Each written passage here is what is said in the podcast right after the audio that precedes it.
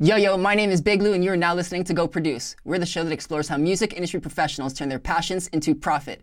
If you are curious to learn how an artist has developed his ear so well that it got him working with a popular Canadian band, then this episode is for you.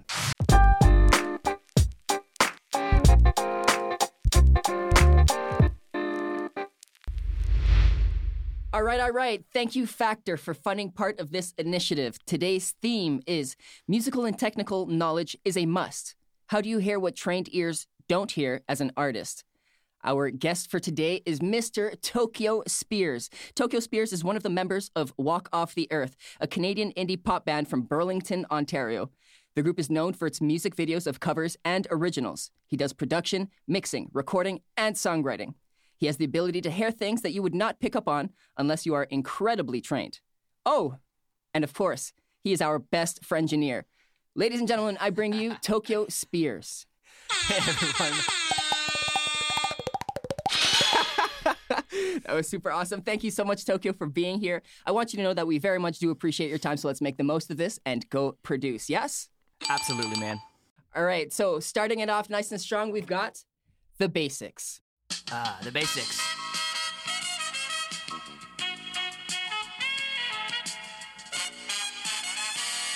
Oh, baby. I, oh, I love that sound. It gets me going. Starting off with the basics, we want to get everyone on the same page with you so that we can move through this experience together as one. Cool? Into it. Into it. Into it. Beautiful. Tokyo, what's your first musical memory? First musical memory. Um, maybe when I was quite young, getting a set of bongos that I don't even remember getting. I only remember I got them because there was a picture of me getting them. uh, so my first memory is a uh, a recycled memory of uh, just a, a tiny like dollar store set of bongos. That was it. No like actual performance memory. Yeah. Okay. So, did you figure out later on what the story was behind the bongos? Why did you receive a pair of bongos as opposed to anything else? No, man, no story. Just like my mom's like, "Yo, I found this picture of you getting bongos," and I was like, "Cool." And I'm just like sitting with a bunch of people watching me playing these so it must have been like some event, but I was like, you know, seven or six or something. But I was like, cool, I have these. yeah, yeah. Leave me be. I've got my bongos. I like yeah. that a lot. And then, did you find that you experimented with a lot of different kind of atypical instruments because of that? Um, that might have just been from homeschooling. Actually, I grew up homeschooled, and uh, I was pretty like free reign, so I was able to kind of jump onto different instruments quite a bit, and I yeah. think that might have had a lot to do with it. In fact. Very cool. Interesting. Experimenting. What is the first lesson that the industry has taught you? Jeez. The first lesson the industry has taught me, the music industry specifically. Yes. Uh, and if you see me jittering around, it's because I'm actually balancing on a yoga ball right now. So if I fall over and just like deek, it's it's because I'm on a ball right now. I promise um, I won't um, laugh too hard. yeah, but you can laugh a little bit. You got the soundboard there for you. Perfect. That's what the soundboard's for. Um, first industry memory might have been, or sorry, first industry fact that it really stuck out to me. Yeah, lesson. was I think um, it's a bit counterintuitive. I think it's that um, f- like formal training is not for everyone, and like how so many people think, well, you know, if you want to get this job, you have to go to this school and you have to like do this and this and this, and like so many people I meet in the industry are like, you know what, I couldn't do the music thing, the music school thing. I had to like just go and learn it and do it myself. And then often like so many other people that have done the same kind of thing where they've just like learned to DIY. They're like, yeah, do you like you don't have to go to music school to like make it, and that's true.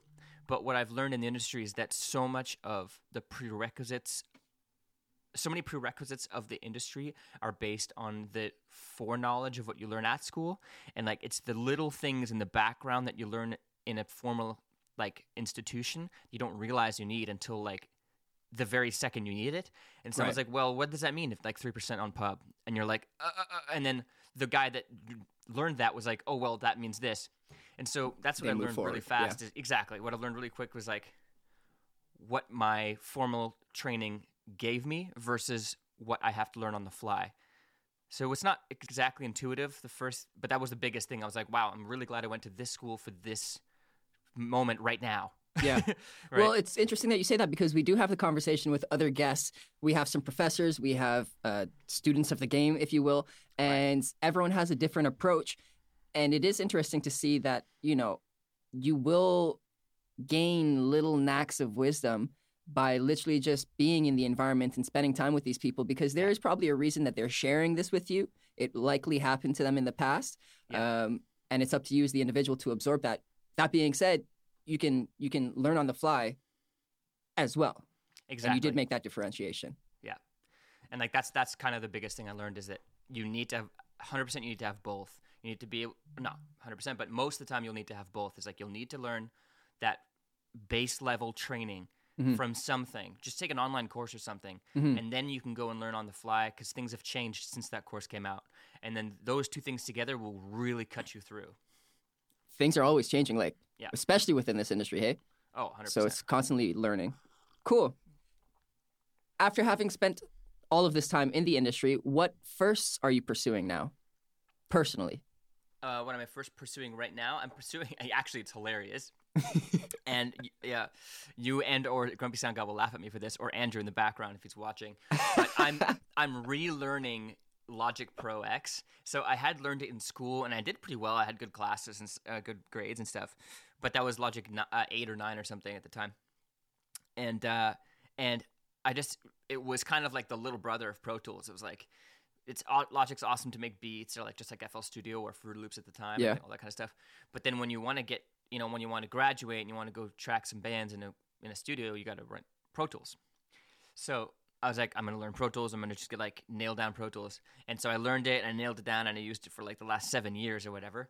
And then like everyone in all these different like project studios are running Logic. And I'm like, okay, I gotta learn. I gotta relearn Logic. So I was uh, I just been like trying to do demos and stuff in Logic only, or or just in Ableton or things like that, just like to push myself and like relearn all that new stuff. So 10.4.1 or whatever, the newest one came out, Mhm. and I was like, okay, this is like, I want to relearn it on this. That way, I can get like the live loops and happening and all that kind of stuff. So yeah, like right now, the thing I'm bent on learning is like mastering from a couple of different people because I I'm not a mastering engineer and never will be. Um, but because time permits, or I should say, time um, doesn't permit it. I we can't always send music to mastering. Right. Uh, so like let's say there's a quick change, I have to do the mastering.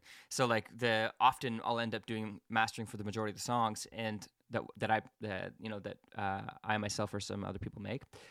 And uh, and that and I'm like I'm I'm done with not knowing what I'm doing. Like so I went and you know one of my buddies hooked me up with a, a program so I'm learning that now. Yeah. Uh, but aside from that, Logic is like I'm so slow compared to some of these dudes, and I'm like, ah, this is so painful for my ego right now.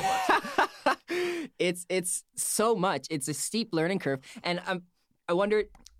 It's probably a little bit easier since you have the experience with Pro Tools and Fruity Loops, but it's still a whole beast of its own. Oh yeah, and it's it's such an amazing program, and like I I actually in my heart have like such a soft spot for Logic and and also for like Bitwig and just like DAWs that are like cheaper that have perpetual licensing that you don't have to keep buying over and over again that can run video at the same time without crashing. Like just this the, the most base level things you think every DAW should have and Yeah. yet Pro Tools struggles with them so hard. You're just like man come on. And like the new Ableton just came out with comping for the you know finally. Yeah. so now Ableton 11 will be able to comp tracks like every other DAW meaning that it's finally and officially a DAW things like that. Like those things we got to keep in mind if you're like married to one workstation you're like man you can't think that way What do you mean? Finally, officially a DAW? Is there Well- like prerequisites to make it a DAW? it's it's this whole ongoing debate like that Ableton Live was supposed to be a live program and like initially it was designed to be a live performance software and only over the years over 10 iterations technically has it become more and more of what people would consider a digital audio workstation where you can actually mix in it you can actually produce in it and like automation came in and like all this kind of stuff was added to ableton as it came as it got older i don't know if i think automation might have started there like at the first iteration whatever but whatever the case as it as it matured, people were like, "This is a workstation." And like for example, that same question got exacerbated even more when Luna came out because then people because UAD themselves, Universal Audio, tried to convince people that it's not a work that it's not a DAW. Right. Right? They're like, this is a you know this is a an, an an ecosystem, it's environment, and to some degree they're right. There's a lot of the features you would look for in a DAW aren't there. And it's because they don't have to be if it's not a DAW. It's like it's like That's if you true. buy a car and there's two wheels, you know, and half a windshield. They're like, I didn't sell you a car. I, I sold you this other thing. they're like, they're like, I guess if you don't call it a car, you don't have to be Yeah. held to a car standard. So That's like.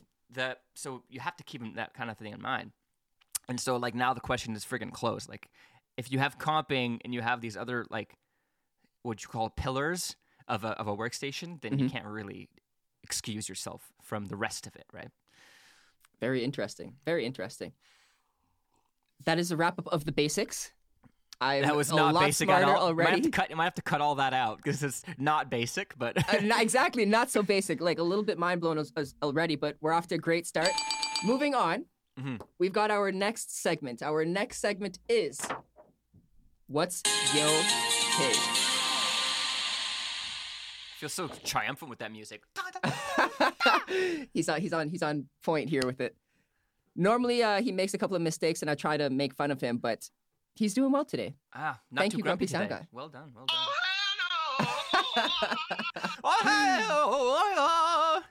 spot on. Spot on. What's your take, Tokyo? Is gonna be me throwing three different points at you that are perhaps semi ridiculous, and I just want your perspective. okay. Cool. Getting song covers to go viral is a simple science. What's your take? False. False. Why? because um, it had well, it used to be easier before the algorithm implementation in YouTube, specifically YouTube. We're talking about. Okay. Um, but the algorithm changed that because now, if you're subscribed to someone, uh, it doesn't necessarily mean you're going to see what they post. And if you're not subscribed to someone, the algorithm will decide for you what you want to see. So it's kind of just takes the the uh, the end user's hands off the wheel. So now it's up to a computer to decide what you'll like, and that computer algorithm is based on an ever evolving set of uh, of factors. So it could be your previous clicks, your interests, your click rate, the amount of time you're spending on a video, the amount of time your your retention on that video. Uh, if you're watching it for more than 10 minutes or less than 10 minutes, then ads can change because you can have multiple mid roll ads, and that will change the way that algorithms push that video because that means that ad companies will be more interested in putting ads on your video because you can put three times more or twice as much. right. So that has com- so all that kind of thing has to be kept in mind if you want to make a viral video because you have to be like, well, do I want my video to be really popular with marketing? Because then it that will give it an extra boost because then ad money will be behind it or Google will put more push behind it. Do I have enough of a base of subscribers with notifications on? Because that will mean that the notification might pop up. But even notifications aren't all notifications. It's either personalized or all. So it's it's it's not simple. It's not so. So actually, releasing the song itself isn't simple either. But even recording the song has its own challenges. Absolutely. Yeah. What kind of challenges do you experience with that? Well, those everyone knows uh, once they get into the recording process. Um, uh, but it's just a little more specific when you do it. You know, the way that we we tend to do it. So the one number, like the number one issue is isolation, right? Like isolating parts, trying to get parts to be as like uniquely recorded as possible or have as little bleed as possible so you can you know turn it up or mix it or change it or tweak it or pitch it or tune it or things like that. So like that's kind of the hardest part. Yeah.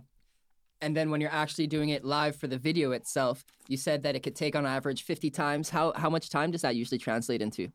To perform uh like Not necessarily in front of other people, but when you're preparing the videos. Right. It depends. Like so um not to speak for the rest of them, but um when they're when they're prepping to do one, it's like it can be a day or two ahead of- of the shoot day of prep. So if it, if it's a really hard one, uh, you know, a couple days of uh, of just training to do it. Like for example, one of the ones we did recently, the drummer Joel and me made an Excel spreadsheet and split up the entire like every hand for every 16th note in a 60 in an in a 16 bar chunk for the verse, a 16 bar chunk for the chorus, and a 16 bar chunk for the pre-chorus, and then Wow. assigned because we know that if you have two hands, you can only do two things at once?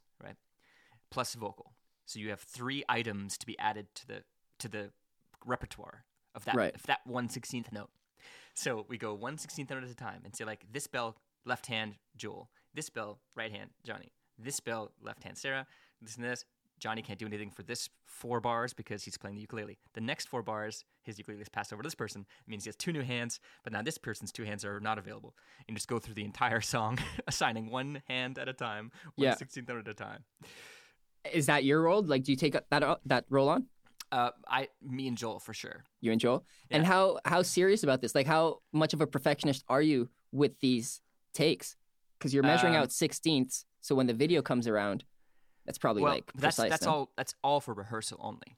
Okay. So like once the part has been written out, Yeah. like that. Again, this is only for parts that are really, really, really interactive. So Okay. for example, if I have to pick take this cup and then three other people have to take that same cup, then every sixteenth note has to be assigned. Otherwise, two hands will grab that cup. Right. So and then once you listen to that, like we we try to listen to just our part over and over and over again in solo. So Right. all the all the places where your hands are, that part is like 20 dB louder Right. and then you For just go into a room. yeah. Yeah. into a room and you listen to that for like a day. Just Yeah. like, and it sounds like pure nonsense. It's just like "Ka, ya." And it- it's like the weirdest like non-musical part ever. So Yeah. what we do, what we try to do, are like uh, what they're really good with is like reorganizing parts to make it a little bit more musical, so it's easier to remember. Right. So like I'll just write the most technical thing because like it's technically right. Like your hand should be here. You should do this. do this. And then someone will come back like I can't play this. This is like okay.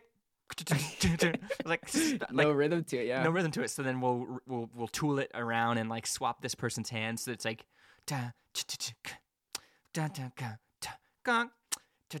like it's more of a f- of a thing. yeah. Yeah. So so that, that takes a couple iterations, but once you get the everyone's parts done, the small changes like the ten percent that has to change in the day because of like no one realized that my shoulders too far forward for that person to reach at that one hit, or like oh. like the person has to reach underneath someone else and they're too short so we have to put sandbags in the ground to make them an inch taller just like the tiniest Huh. changes get changed the day of but you know not to give the secrets away i mean that's not a secret Yeah. just inches of sandbags but you get the idea that kind of stuff gets figured out more or less like the day of but the the minority like the sorry the 90% of it is figured out ahead of time if if yeah. possible sometimes it's just a, a th- yeah, we we just jump in and do it in the same day, but that's that's a stressful. See what day. happens. That's a stressful day. Who uh who comes up with the instruments to use? Depends.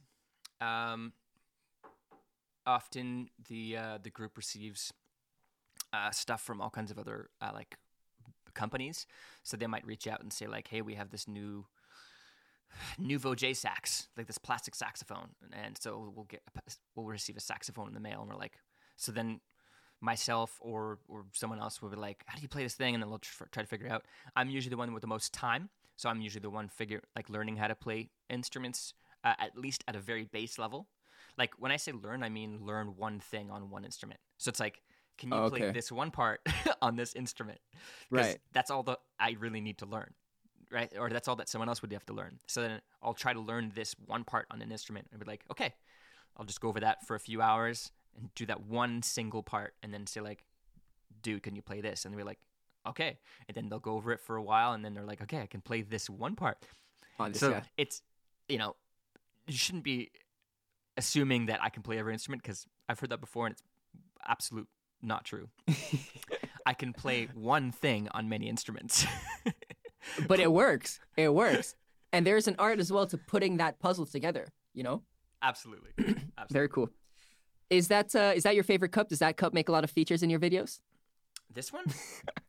no, this is just uh, my mom makes my mom makes um, cups sometimes. This isn't one of hers, but usually uh, at home I have a bunch of her own pottery that I try to to drink of. So because I'm not I'm not close to home. I'm I'm out in Hamilton, and I grew up in Quebec. So Quebec, little yeah. little reminders to call my mom or things like that. You know. I hear you. I hear you. My mom's not in the country either. Mm. Speaking of covers, do you think song covers are the best way to generate momentum for artists or bands? That's a great question. I mean, that one would be better answered by uh, someone in the band who has a better view of that from a, from a bird's eye. But Right. from what I've gleaned, um, it's really hard for a new band to get momentum when there's so much, there's such an oversaturated market of songs that are always being released, like Yeah. every Friday, right? New release Friday, just like this massive wave of a mix of the the, the you know, Everything. the most grassroots bands that just got a Spotify like account, and you know the biggest pop bands there are today, like BT, you know.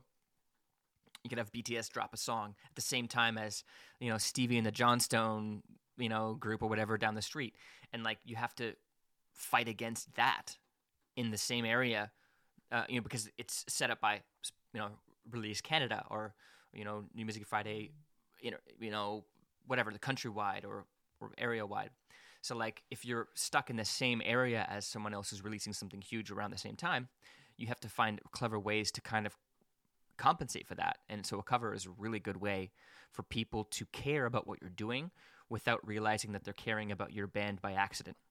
So like if you make a cover of a song that just came out, uh, or just a classic song or something like that that you know people will have an, a, a draw to, then like for example, Ghostbusters movie's coming out soon, right? The Mhm. the new one Yep. with that dude from Stranger Things. Um, yeah. that's terrible. I know. It's got a cool name. I just can't remember it right now. I yeah, same. Um, so Finn Wolfhard. thank you, Finn.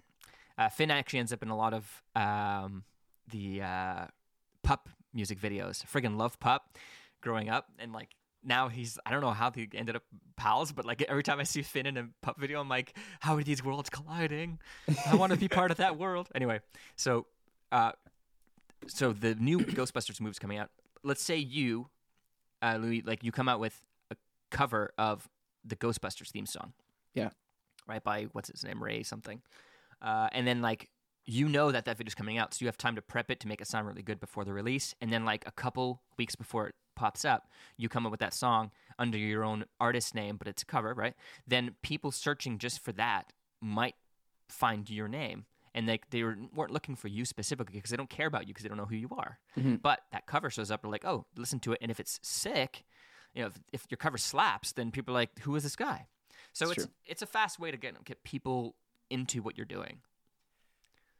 Do you think the best approach would be to look for classic songs to cover or new songs similar to what you just described?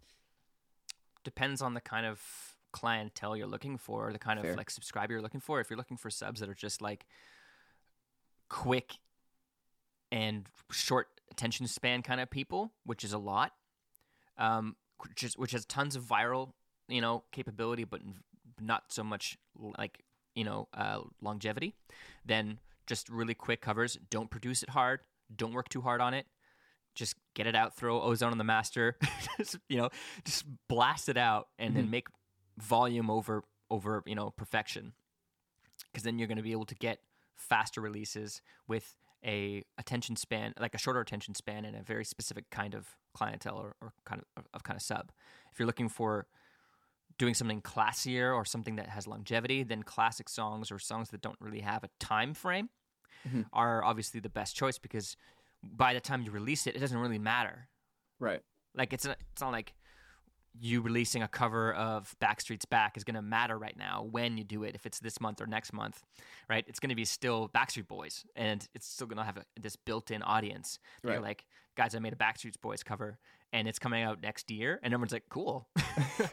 it's true. It's true. That's that's that's a good way to differentiate between. So maybe perhaps a, a a nice balance. You've got to do your due diligence, find out what's coming out, what you want to be attached to, if you will, what your style can fit in, and then also play with some classics, if at all you want to do the cover thing. yeah, and I mean that's this is just what I've gleaned from doing this kind of weird thing that I'm doing right now. Yeah. Awesome. We did touch on a little bit about the Pokemon Journey song, but uh, that wasn't so much a cover. But what's your take on writing music for video games and for advertising? Is what is most lucrative currently? What's your take on that?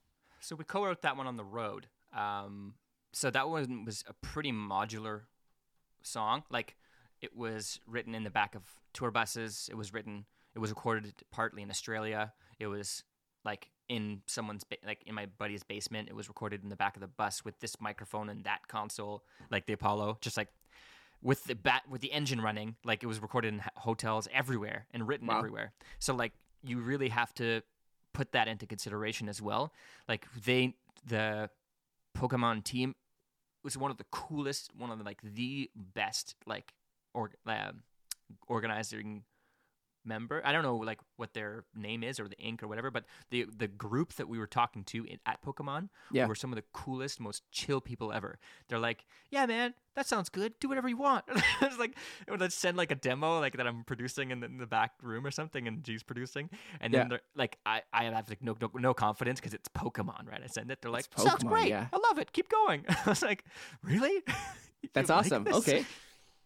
That's so, So- cool. to answer your question, like, uh, it it completely depends. It it's entirely dependent on the song and on Yeah. the time and like what your schedule has right now at that point. That's a good point. That's a good point. And it's funny how when you were recording it, you were moving around, so it really was a journey. I just wanted to point that Never out. thought about that, but you're right. Yes, yes. Beautiful, beautiful Tokyo. We've got our final segment for today. This segment is called Clear the Air. All right. Yes, yes.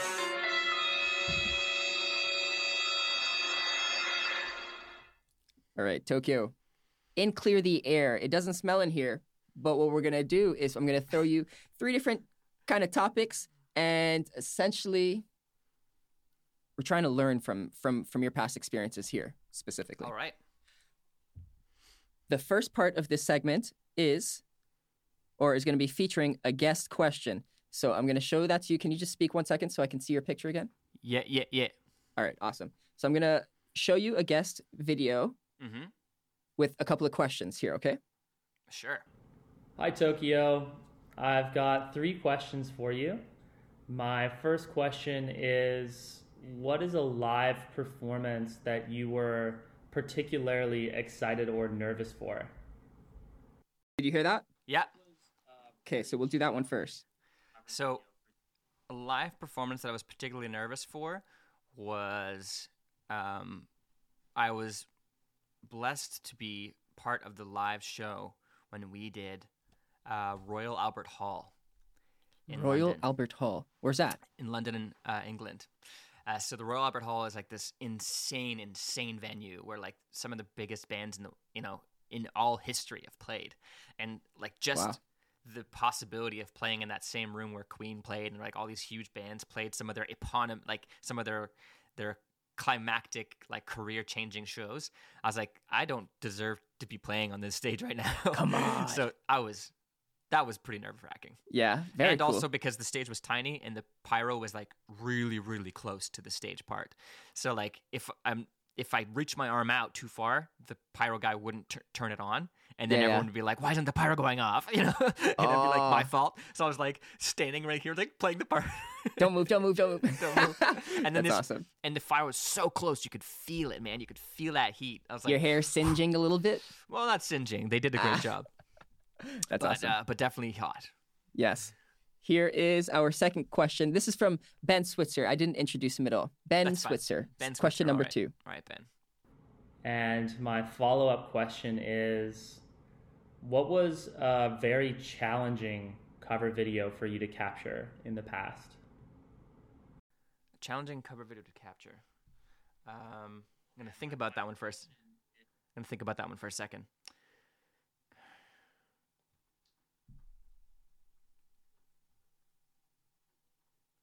There was one called Hey Ya, um, a while back. That one was extremely challenging. That was like the floorboards were bouncy and like every time you step, the camera would shake. So we had to put camera like like squishy um, Like to absorb shock absorber almost? yeah, we had to like literally like floor scrubber squishies that we bought, put underneath every tripod. We had to put sandbags. We had to like the most crazy set. We had to put mics in complete different places. The instruments had to be brought out of the room, brought back in. Had to be like rigging wires with pulleys to pull things into stage and back out again. There was like cables attached to amps as counterweights. So the amp gets slid over, so the sign comes down, and someone else remote turns it on and turns it back off, and the amp slides back, and then the cello moves over and then goes underneath, and everything has to be There's passed so underneath the camera, which means it has to be like two feet off the ground. So you have to lie down and have the cello pass over you like this, so it doesn't touch the camera lens. And then Come get back up. on. Dude, it was insane. You have to run backstage at full speed. There wasn't even enough time to put your glove on because we had to put gloves on for something. Puppets. So I had to just put my hands back, and someone else was there to run, What? put the put them on my hands when I'm not looking, and then run and jump. Like That's the most awesome. the most challenging. The feats that you go To through for these videos. Oh man, you should see the rest of them. This- that's, I'm just Maybe I'll hear about about them right later. now. Yeah, we do have ahead. one more quick question from him, and then we've got a couple clear the air from us. Cool. Yeah. And my final question is how do you decide which song you're going to cover next? Thank you. Um, how to decide which cover to do next? That is entirely up to them. Right. I'm just the engineer. I'm just there to do whatever they want, and if they're like, "Hey, you, uh, you know, I've been thinking about this song for a long time," Gianni uh, uh, is the uh, the main the main contributor to that particular thing. Like he'll he'll usually have a couple ideas in mind, or he'll have looked up a bunch of different songs and like, or he'll just like We're want to do something fun, like just like we just did. Uh, What's love got to do with it? Ah, such a And, good like, song. I heard it. And he was just like, I want to do this song, and I was like, man, let's just do it. Let's, Let's do with it. That's beautiful. Yeah. Beautiful. Alrighty, awesome. Thank you for sharing that. Thank you for Ooh, thank you, Ben, for asking those questions. My questions for you are how did you learn about signal chains and hardwiring outboard gear together? Great question. Um, signal chains and outboard. Gear. This is the kind of stuff I like talking about. All right. now, you're, now you're talking my stuff here. um, the, the engineering side, I love it. So signal chains and on and outboard gear was all MIA for me. So that's where uh, I never had touched musical gear before that program. I had never touched um, a console or even a microphone, really, other than like an SM set, like 57 on a stage, you know, from being in a band. But really, the first time I ever touched audio gear was in school. Wow. So I was like so absorbed. I was so into it. So I learned on the SSL duality and the Sony MXP3000 uh, how to do, you know, bantam to bantam uh, gear, you know, uh, what's it called? Bantam to bantam inserts, right? For for plugging in, plugging in, where plugins come from, plugging in external gear. Uh, so that's essentially like my one of my thing the things I miss most, in fact, is plugging in that external gear. Not because it's practical, because it's not. Not because it's fast, because it's certainly not. But because once you plug all that stuff in, you now have this tactile connection to the song you're working on. And there's something really trans, you know, um, what's the word I'm looking for? What's the word I'm looking for? Trans Grumpy. transcendent. That's the word I'm looking for. Transcendent. There's Cool. something really transcendent about grabbing gear physically and then moving the song or moving parts of the song while you're listening to it, right? Because you're no longer just receiving basically airwaves into your ears, but you're now touching those airwaves. And it's not the same when you, you know, grab a plug-in or something like that. Something really, really haptic about doing it with your hands. So that's one thing that I really do love is uh, is that signal flow. You're you're physically putting in the signal, right? You're not just like Yeah. routing it digitally or whatever. Right, right. But in, in MIA, they don't really teach the inner workings of the outboard gear. How did how did you dive further into that world? Um, I dove to some degree further into that. uh, Um, if we're talking about you know schematics now, um, I had already been a bit of an electrical. I had gone to school for two and a half years before that as a mechanical engineer, so I was Ah. I wasn't going to be in, into music at all. Music was a was a Huh. was a afterthought of a of me quitting my my mechanical engineering uh, program.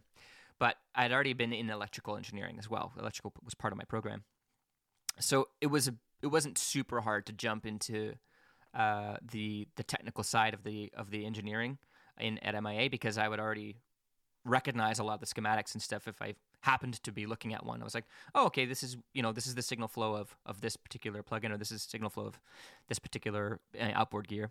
So it definitely did help a lot. That's kind of where I got it from. Interesting. And in the group, Walk Off the Earth, if they don't have a person like you that's like fully engaged with them all the time, who takes on that role? Uh, Gianni G does that. He's an amazing engineer. He's awesome ear. He uh, he has been mixing all their stuff before me, so he does and on all the recording and all that stuff. So it's a it's a really really good working relationship. Like with and and he'll jump in often, actually quite often. Yeah, uh, more than people realize. Like when I'm working on something and I'm like, I don't know really about this thing, or like what we'll have is like a, like a sit in. Like I'll get the the engineering and the production stuff and the mix or whatever to a certain point, and then he'll jump in and do the rest of it, and then I'll jump back in and just go back and forth. Mhm. Or like I'll mix something, and I know you've gotten to this before. Uh, is it like where you get to a point in the mix where you just give up. I'm just like I don't know what I'm listening to anymore.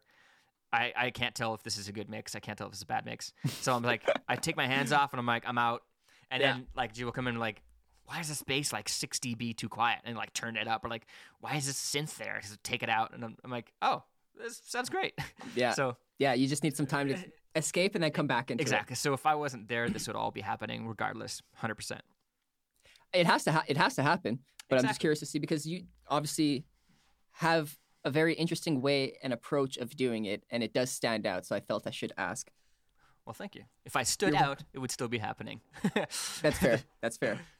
The science of sound, all of what we just spoke about, engineering and whatnot. Mhm. How does this play a role into composing? Wow, the science of sound, how it plays into composition. Composition is, if you want to dissect it, just the inner workings or the inner modulation of certain frequencies. Right? You have, you know, a fifth, an octave, an S third octave, and then you got a you have a power chord, uh, or whatever the case, right?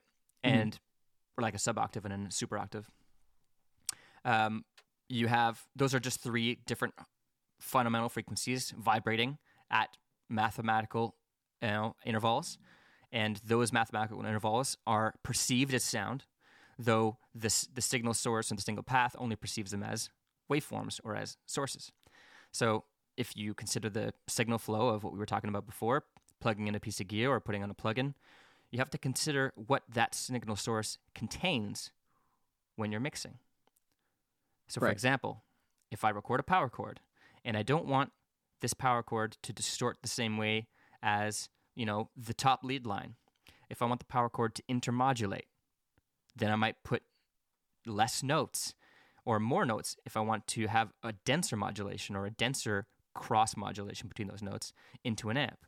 Like if you play an entire chord, like a C major chord or a C diminished, whatever the whatever chord I was playing, if I played that chord, yeah, wah, wah. if you played that chord into a heavily distorted amp, it's gonna sound really dense. Not wrong. And if it's perfectly in tune, it'll sound quite beautiful. But if it's even a little bit out of tune, that starts to have negative effects because what you're getting is those fundamentals and harmonics are getting distorted and turning themselves up and then folding back down into your audible spectrum. And that's creating a really, really, really dense part to listen to, which is why most people, when they're heavily distorting guitars, they're using less notes. Now, you would do that kind of instinctively, but the science behind it is pretty interesting. Yeah.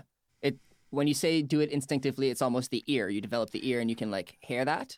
Yeah, like most people just think like, wow, like, I don't want to play full chords through this, dis- you know, through this angle amp because it sounds kind of gross. Right. Because the ear says it's kind of gross, but it doesn't Right. know why. But the reason is because you're turning up all those harmonics to the same level or nearly the same level as the fundamentals.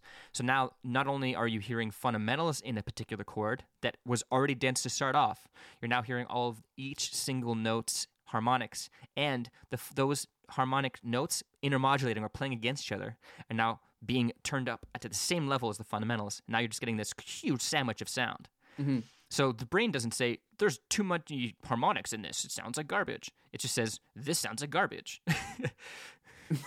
Which makes sense. But that's that's where you're able to differentiate the two. I've I've heard a story before where you were sitting in a room working with individuals, and you're like, "No, the modes are off in here," and the other engineers in the room couldn't really hear that. Firstly, can you describe to the listeners what a mode is and how you go about detecting this where others can't? Where did you hear this story? Uh, in a studio. wow, I uh, don't even remember saying that, but I will pretend that I did and go okay, on like cool, I did. cool, cool. Um, I guess I had said that sometime in the past. Um, I and by the way, I don't know if it's modes or nodes. Some people call them nodes. Some people call them modes. N as in Nancy, and yeah. M as in Michael. I don't know what the difference is between them, if there are any differences. But shout out in the comments if you know. Um, Interesting. Yeah. but the difference is between those two, I don't know. But what I do know is when you go into a three dimensional space, which is all spaces because we live in a three dimensional world, Yeah. there are points of pressure, both of crest and troughs of pressure, in the area that you are sitting in that will change the way that air flows through that space. And specifically, you know, notes. So if you take a sine wave and start sweeping from 20 to 20, right? You're going to find out that where you're sitting in a regular room, I'm not talking about a treater room here, a regular room, you'll just hear the changes between that that the amplitude. So as you sweep slowly, it might sound more like like it'll never sound that consistent, only in headphones. It'll go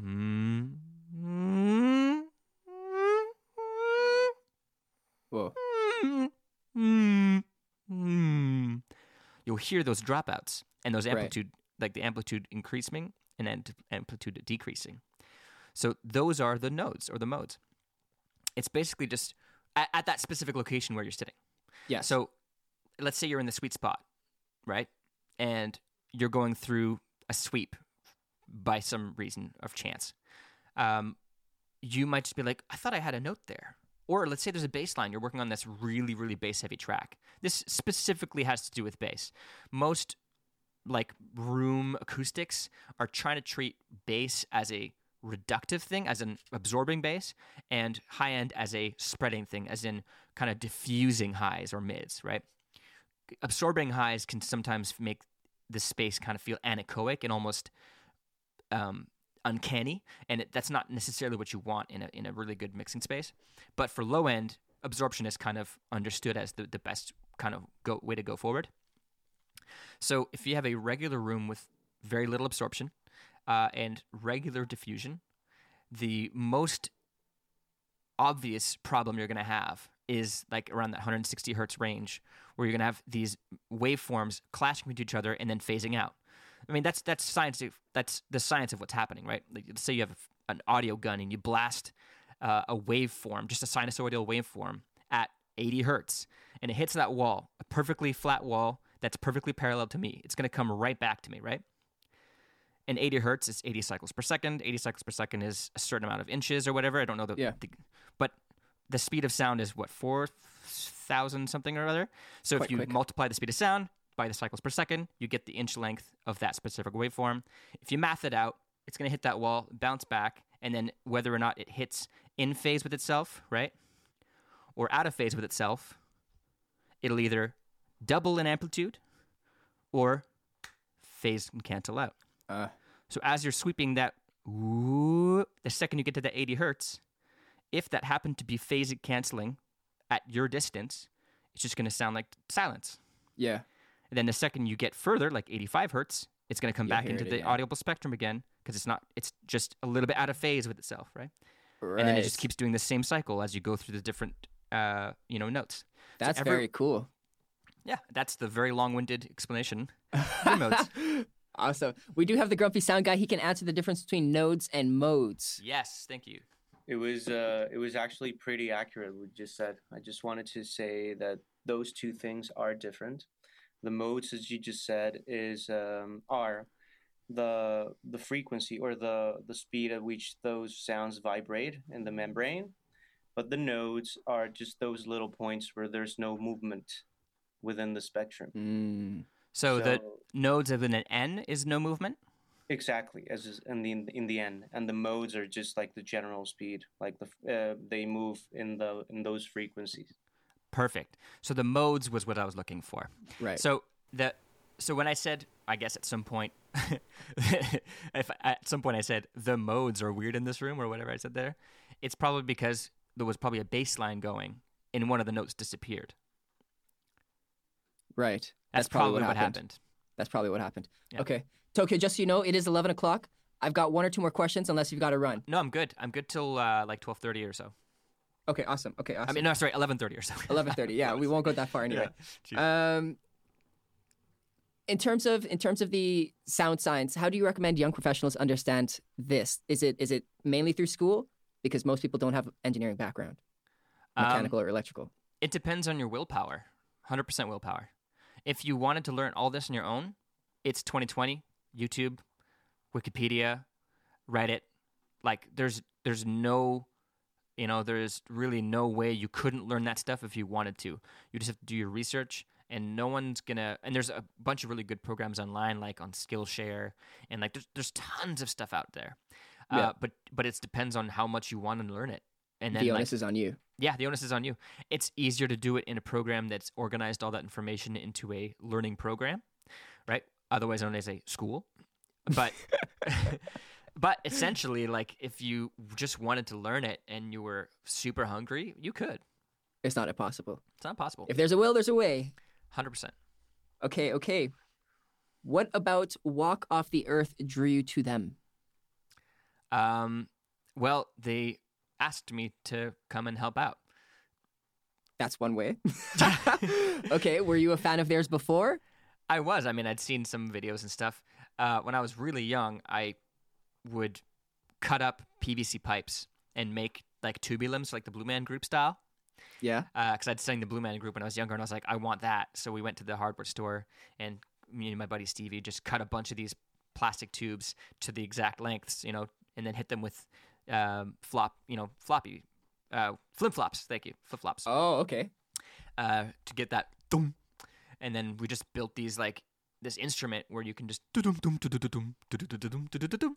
and that was like the first step to that sound that I liked. And then later, his mom bought a set of Boomwhackers. I was like, "Oh, these are so sick! This is Boom exactly what we." Yeah, it's just like these tubes that have they're just hollow tubes, but they're cut where the fundamental ends up at a specific note when you hit them and they vibrate.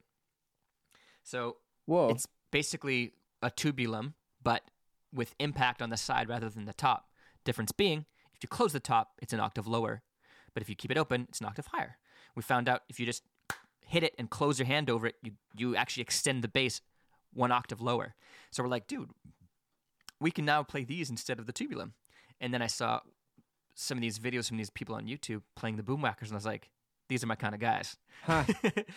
and so that's just that was my first you know introduction Ex- to them. Yeah, to them. And then what was it like coming into the band as a hired gun? Was there some kind of transition time or or like you had to understand the workflow of the band? How did that go? Yeah, I mean, even today, I'm still technically a freelance hired gun. So the difference being that we have such an awesome relationship now that it's it's definitely like a it's a it's a family now, right? Um, and I had showed up after getting a Facebook message, just being like, "Hey, you want to come and do a day of, you know, of whatever?" And I was like, "Yeah, abs- tell me where to show up, like what time, what planet, like you know, I tell me where to I'm go, and there. I'll be there. I'm there. That's awesome. Uh, That's 100%. awesome. Um, well, do you so since you're a hired gun, do you do personal work? Do you work for with others as well? Um, I very briefly do, just because the the work like load is is pretty in, in, intense. So Yeah. like I'll have I'll usually be working every day, all day, except for Sundays.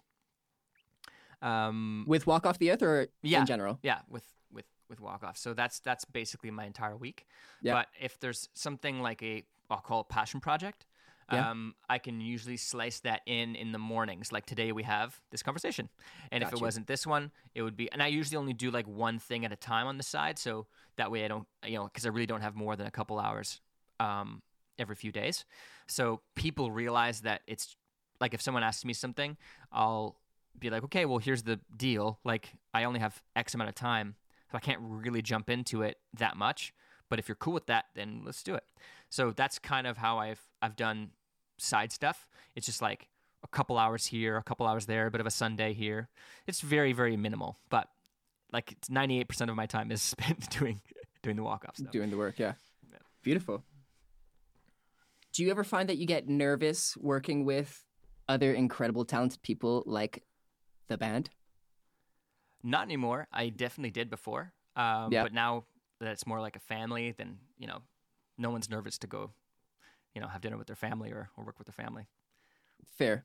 So everyone's kind of almost boosting each other, motivating each other to level up and get, you know, Yeah, the And, band uh, is actually the band's get to the stage where you that. can produ- produce a nice package.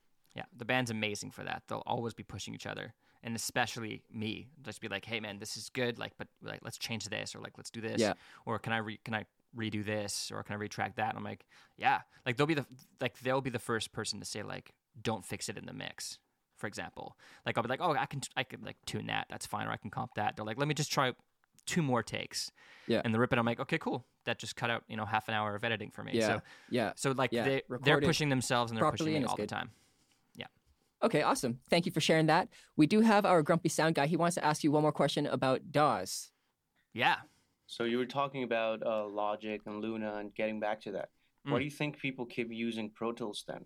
Like, is Um, people keep using Pro Tools because it's kind of like the bike that you've just been riding your whole life, and so there's just really not much of an onus or of an in like there's not much of a an incentive to not ride that bike. I mean, like if the chain is maybe not as new or the, the gear changing is kind of getting rusty or whatever the case, they've done a really good job of trying to catch up with other DAWs who are just a lot more smooth and a lot more new in the sense how of their about what you said about it having to be renewed all the time and just like not being very Yeah. friendly with VSTs and stuff like that? Right. So, for example, like uh, it's it has proprietary plugin types, which is kind of weird, uh, which forces developers to have to make a different plugin style just for Pro Tools uh, via AAX.